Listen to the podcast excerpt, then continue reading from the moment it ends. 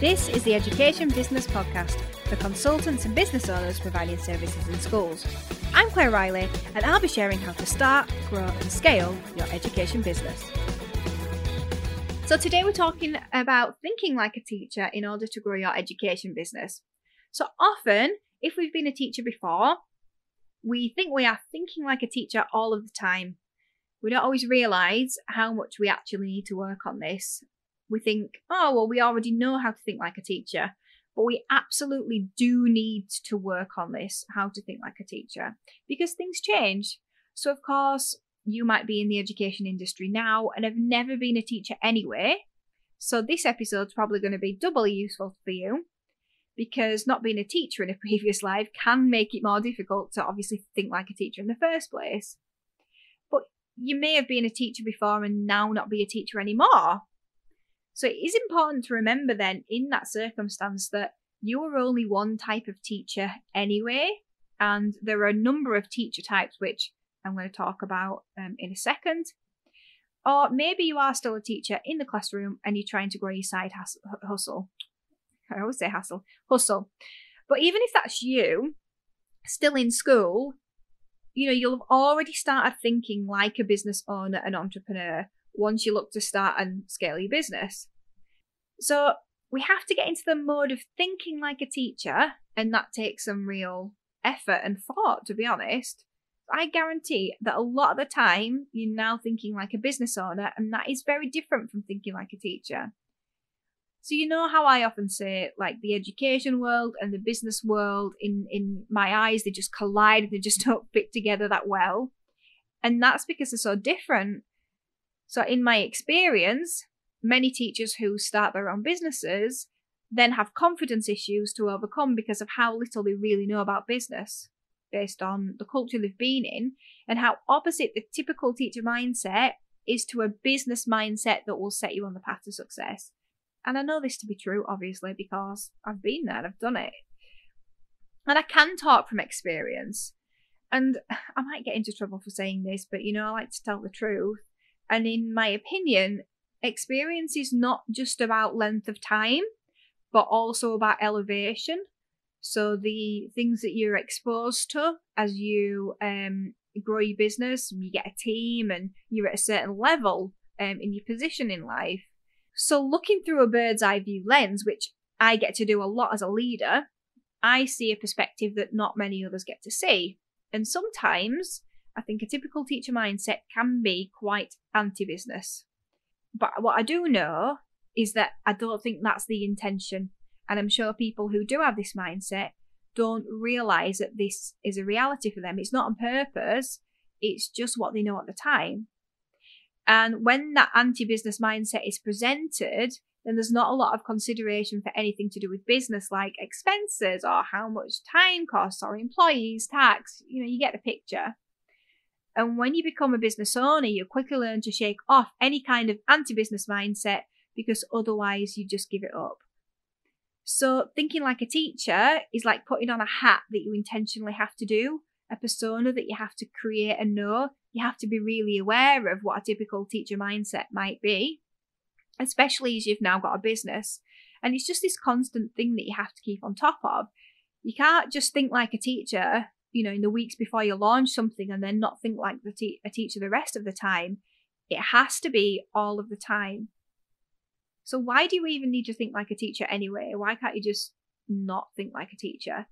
And my answer is this is that it's all about relating to your customer and your customer relating back to you. And it's so important in order to build a long-term relationship which is what you're looking for really isn't it? You want clients to come back over and over again. So I've got seven points for you to consider when it comes to thinking like a teacher to grow your education business. So let's just get to it. So number one, what are the types of teacher that need your product or service? Ask yourself these questions. You know, is it um, an ECT or an NQT? Um, I'm going to use both of those uh, interchangeably for the next couple of years, just so that we're out until we transition to ECT. Um, you know, but are they new into the teaching profession?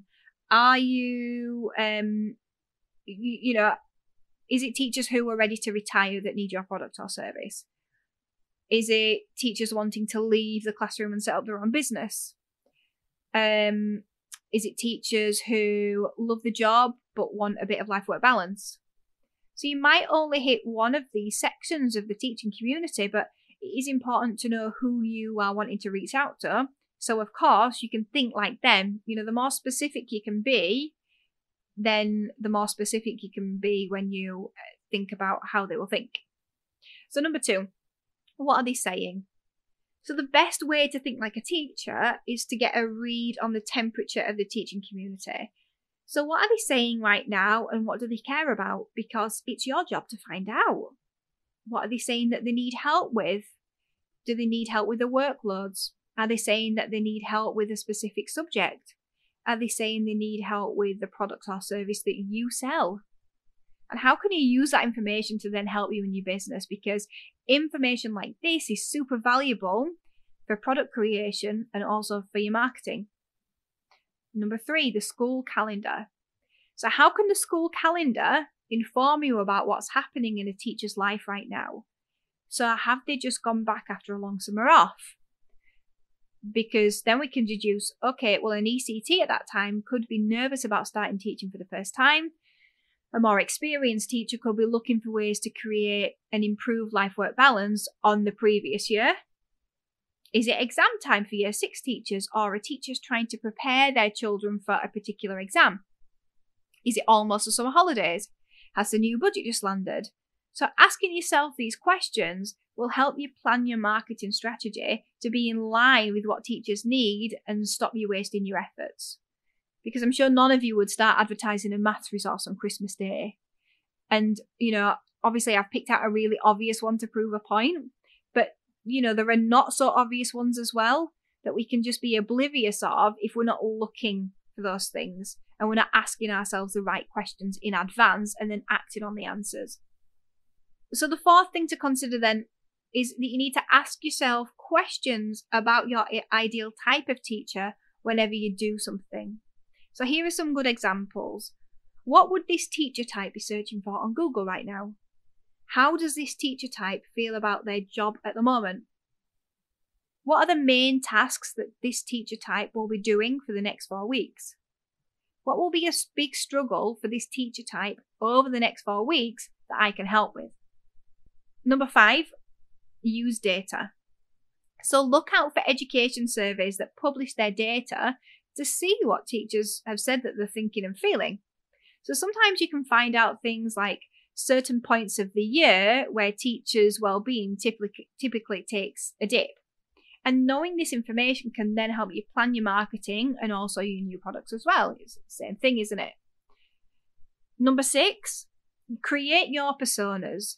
So at Classroom Secrets, we've created these teachers so that we can pretend that they are real people so that we can really think about their needs, not only when we are creating new products, but also when we're communicating to each teacher type as well. And number seven, check yourself. This is really important. So I know that when our business is having a sales spike, it's dire- directly related to finding out what the customer wants and delivering that. So when sales have dipped in the business, then usually we've stopped doing this as effectively as we once did. So keep checking yourself. Come up with a list of questions that works in your business and that you will ask yourself in order to think like a teacher. Because if sales aren't going well, you need to work out how to get thinking like a teacher again and get into that mode again. So it may seem like such a small thing, but you know, and you may have really thought that you know how to do it, but thinking like a teacher is one of the most important marketing and product development elements in your business. So, I really hope this episode has been helpful. I know it's been relatively short, um, but I know that you love that as well. And it's just uh, some some really good things to consider over the next week.